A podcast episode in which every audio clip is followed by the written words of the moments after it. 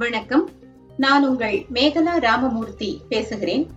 நான் கற்றறிந்த இந்திய மற்றும் உலக அறிஞர்களை என்னுடைய பார்வையில் அறிவோம் அறிஞர்களை என்ற நிகழ்ச்சியாக அமெரிக்க தமிழ் வானொலி நேயர்களோடு பகிர்ந்து கொள்கிறேன். வஉசி என்றொரு மானுடன். முத்தமிழைப் போல வஉசி என்ற மூன்றெழுத்துக்களும் கூட என்றும் நாம் நெஞ்சில் நிறுத்த வேண்டியவை. கப்பலோட்டிய தமிழர் என்றும் குறிப்பிடப்படும் வாவு சிதம்பரனார் இன்றைய தூத்துக்குடி மாவட்டம் ஒட்டப்பிடாரத்தில் ஆயிரத்தி எண்ணூற்று எழுபத்தி இரண்டாம் ஆண்டு செப்டம்பர் திங்கள் ஐந்தாம் நாள் நாம் ஆசிரியர் தினமாக கொண்டாடுகின்ற சர்வப்பள்ளி ராதாகிருஷ்ணன் பிறந்த அதே நாளில் உலகநாத பிள்ளைக்கும் பரமாயி அம்மையாருக்கும் திருமகனாய் தோன்றினார். அக்கால வழக்கப்படி திண்ணைப்பள்ளியில் படித்தார். ஔவையின் பாடல்கள் மற்றும் நீதி நூல்கள் அவருக்கு கற்றுத்தரப்பட்டன. அவருடைய வீட்டில் அவர் தாத்தாவும் பாட்டியும் இதிகாசம் மற்றும் புராண கதைகளை கூறுவார்கள். ஒட்டப்பிடாரத்தில் அவ்வப்போது நடைபெறும் புராணச் சொற்பொழிவுகளுக்கு வஉசி தம் பாட்டனாருடன் செல்வதுண்டு. வஉசிக்கு ஆரம்ப பாடம் சொல்லிக் கொடுத்தவர் வீரப்பெருமாள் அண்ணாவியார்.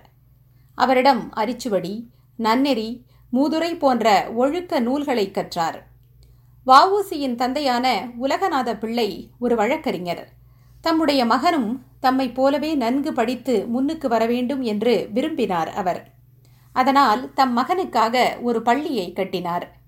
வவுசி அப்பள்ளியில் தம் ஆரம்ப கல்வியை கற்றார். பிறகு தூத்துக்குடி செயின்ட் பிரான்சிஸ் சேவியர் பள்ளியில் உயர்நிலை கல்வியை முடித்தார். அங்கிருந்த கால்டுவெல் கல்லூரியில் மெட்ரிகுலேஷன் படிப்பை தொடர்ந்தார்.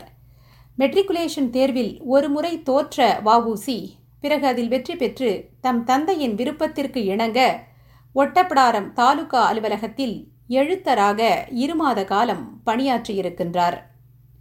அவ்வேளையில் வஉசிக்கு ஈடுபாடு இல்லை. தம் தந்தையைப் போல தாமும் வழக்கறிஞராக விரும்பிய அவர் தம் விருப்பத்தை தந்தையிடம் கூறியிருக்கின்றார். அவரும் அதற்கு இசைந்து திருச்சியில் அப்போது மிகவும் பிரபலமாக இருந்த கணபதி ஐயர் ஹரிஹர ஐயர் என்ற இரண்டு சட்ட நிபுணர்களிடம் வஉசியை சட்ட தேர்வு பயிற்சிக்காக அனுப்பினார். வக்கீல் தேர்வினை ஆயிரத்து எண்ணூற்று தொண்ணூற்றி நான்காம் ஆண்டு எழுதி அதில் வெற்றி பெற்றார் வஉசி. தொண்ணூற்று ஐந்தில் வழக்கறிஞராக தம்மை பதிவு செய்து கொண்டார்.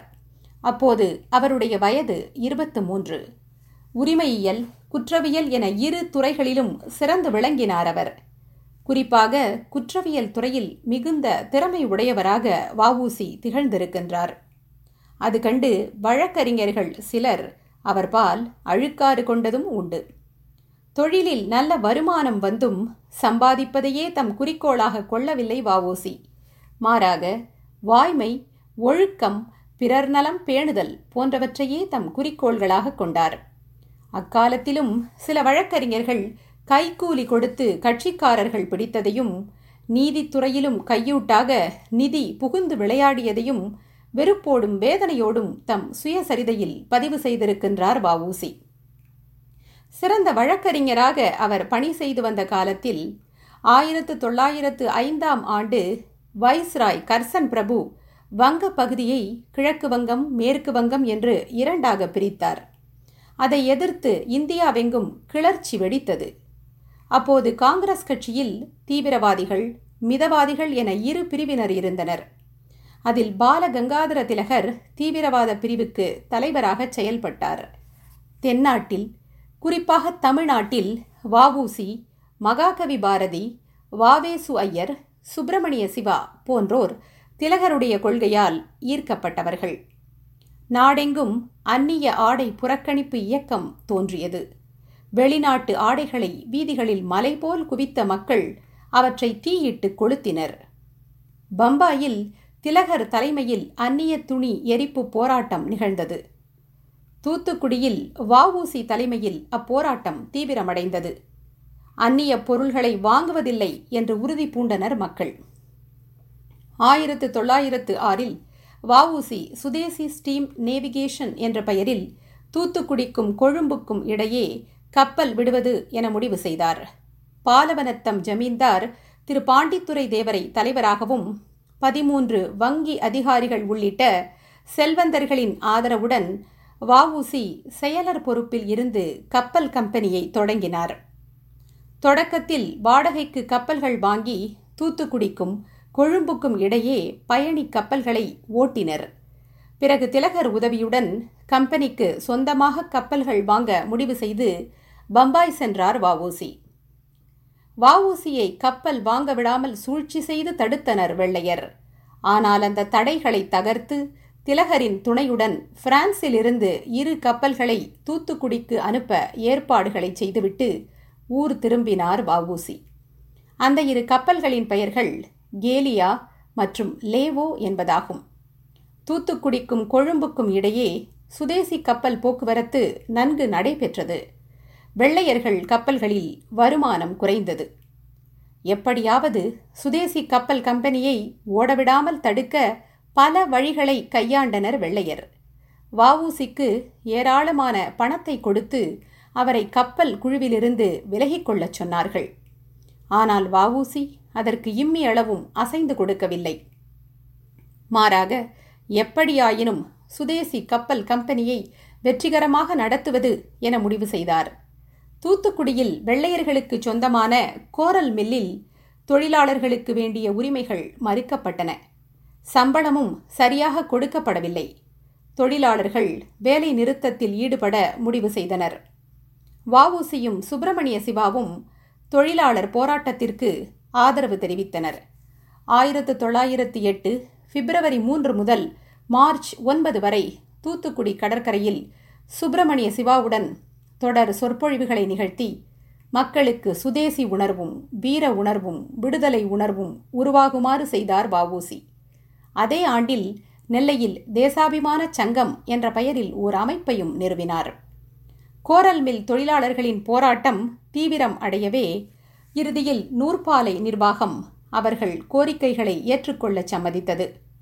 தொழிலாளர்களின் கூலியை உயர்த்தவும் வேலை நேரத்தை குறைக்கவும் ஞாயிற்றுக்கிழமையன்று வார விடுமுறை அளிக்கவும் நிர்வாகம் ஒத்துக்கொண்டது.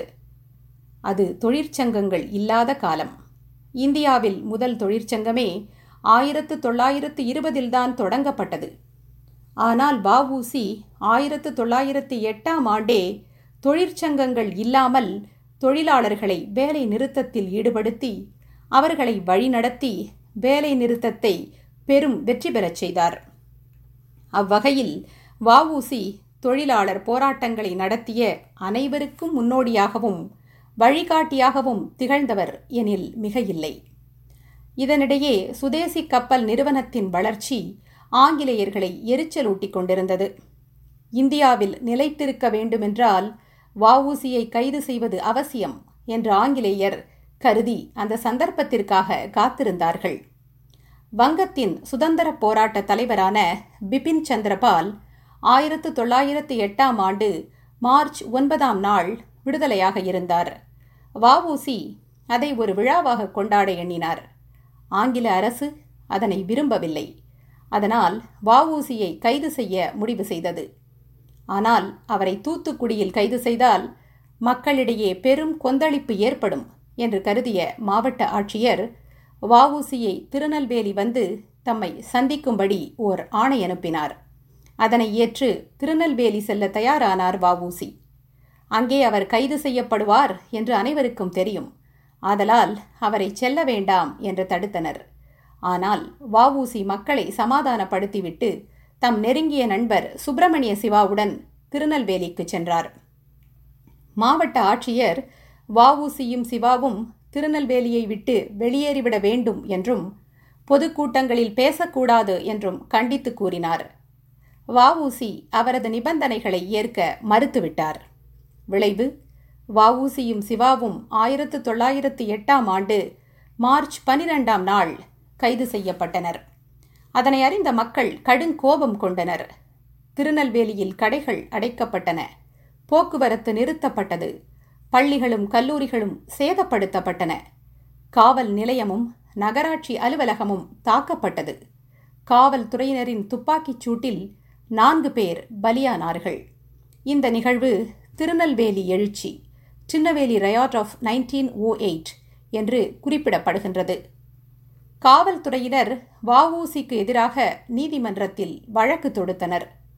அதனை விசாரித்த நீதிமன்றம் ஆங்கில அரசுக்கு எதிராக சுதந்திர போராட்டத்தில் ஈடுபடும்படி மக்களை தூண்டிவிட்டதற்காக இருபது ஆண்டு தீவாந்திர தண்டனை சிவாவுக்கு ஆதரவு அளித்ததற்காக மற்றுமோர் இருபது ஆண்டு தீவாந்திர தண்டனை மொத்தம் நாற்பது ஆண்டுகள் சிறை தண்டனை விதித்தது வஉசிக்கு சிவாவுக்கு பத்து ஆண்டு சிறை தண்டனை விதிக்கப்பட்டது. மேல்முறையீடு செய்ததில் வஉசியின் சிறை தண்டனை பத்து ஆண்டுகளாக குறைக்கப்பட்டது. அவர் கோவை சிறையில் அடைக்கப்பட்டார். அவரது நண்பர்கள் லண்டனில் உள்ள பிரிவியூ கவுன்சிலில் முறையீடு செய்ததில் ஆறு ஆண்டு கடுங்காவல் தண்டனையாக அது குறைந்தது. வஉசி சிறையில் இருந்தபோது அவர் ஆரம்பித்த சுதேசி கப்பல் நிறுவனம் சரியான முறையில் அவருடைய பங்குதாரர்களால் நிர்வகிக்கப்படவில்லை. அதன் விளைவாய் வஉசி அரும்பாடுபட்டு வாங்கிய இரண்டு கப்பல்களும் வெள்ளையர்களிடமே விற்கப்பட்ட அவலம் நேர்ந்தது. சுதேசி கப்பல்கள் விற்கப்பட்ட விவரம் பாண்டிச்சேரியில் இருந்த பாரதியின் காதுகளுக்கும் எட்டியது. அவர் தம்முடைய இந்தியா பத்திரிகையில் கொதிப்புடன் கேவலம் காசுக்காக கப்பல்களை ஆங்கிலேயருக்கு விற்றுவிட்டார்களே. அதைவிட அக்கப்பல்களை உடைத்து மன்னார்குடா கடலில் எரிந்திருக்கலாமே என்று எழுதினார். ஆயிரத்து தொள்ளாயிரத்து எட்டில் சிறை புகுந்த வஉசி அங்கு அனுபவித்த சித்திரவதைகள் கொஞ்ச நஞ்சமல்ல. சணல் நூற்றார் அதனால் அவரது உள்ளங்கைகளில் இருந்து குருதி பெருகியது.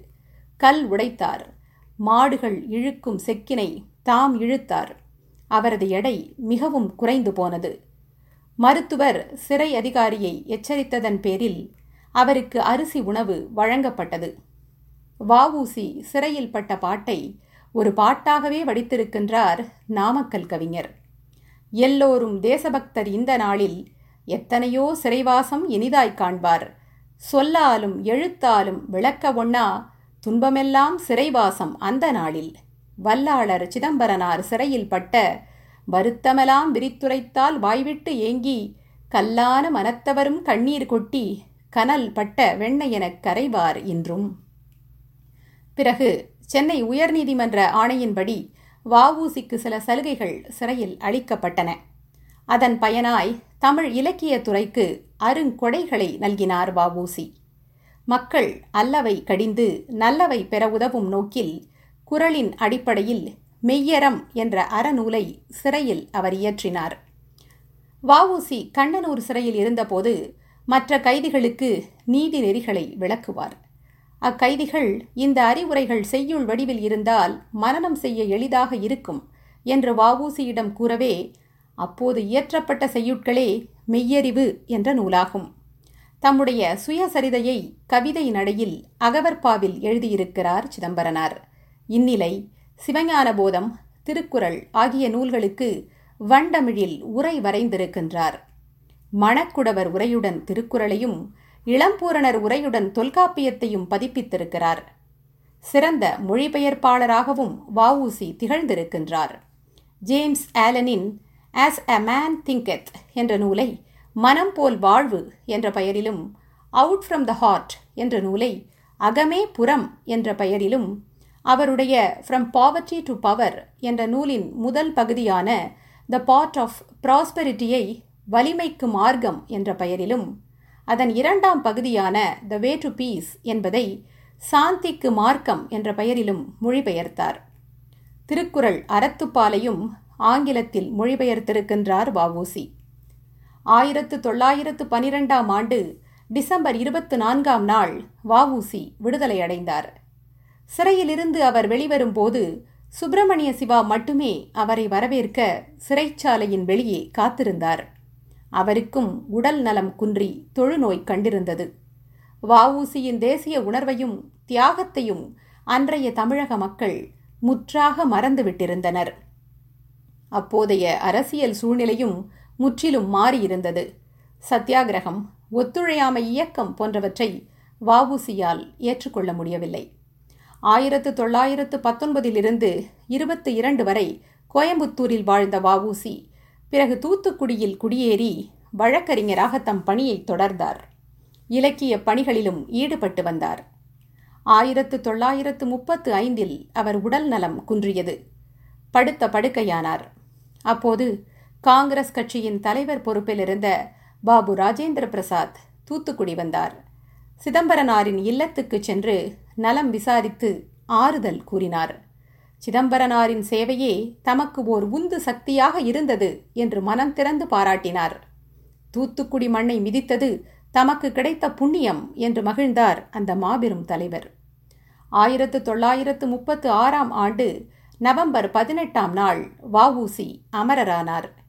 அவருடைய இருபெரும் கனவுகளான இந்திய விடுதலையும் திருக்குறளுக்கு தாம் எழுதிய உரையை அச்சிட்டுவிட வேண்டும் என்பதும் அவர் காலத்திற்கு பின்பே நிறைவேறின. நாவீறு படைத்த வழக்கறிஞராக செல்வாக்கோடு இருந்த காலத்திலும் வெஞ்சிரையில் நெஞ்சு பதறச் செய்யும் கொடுமைகளுக்கு இடையே வாடிய காலத்திலும் எல்லாமிழந்து வறுமையில் உழன்ற பொல்லாச் சூழலிலும் தமிழை மறவாத தமிழ்த் தொண்டை தம் வாழ்வின் ஓர் அங்கமாக அறமாகவே கருதி வாழ்ந்த தன்னலமற்ற நன்னர் நெஞ்சினர் கப்பலோட்டிய தமிழர் வாவு சிதம்பரனார். தோழர்களே சிதம்பரனார்கள் அபூர்வமாகத்தான் இந்த மண்ணிலே தோன்றுவார்கள். அவர்களின் தொண்டுகளை மறவாது போற்றுவதும் அவர்களைப் போல் தன்னலமன்றி பிறர்க்கென வாழ முயல்வதுமே அம்மா மனிதர்களுக்கு நாம் செலுத்தக்கூடிய கைமாறாகும்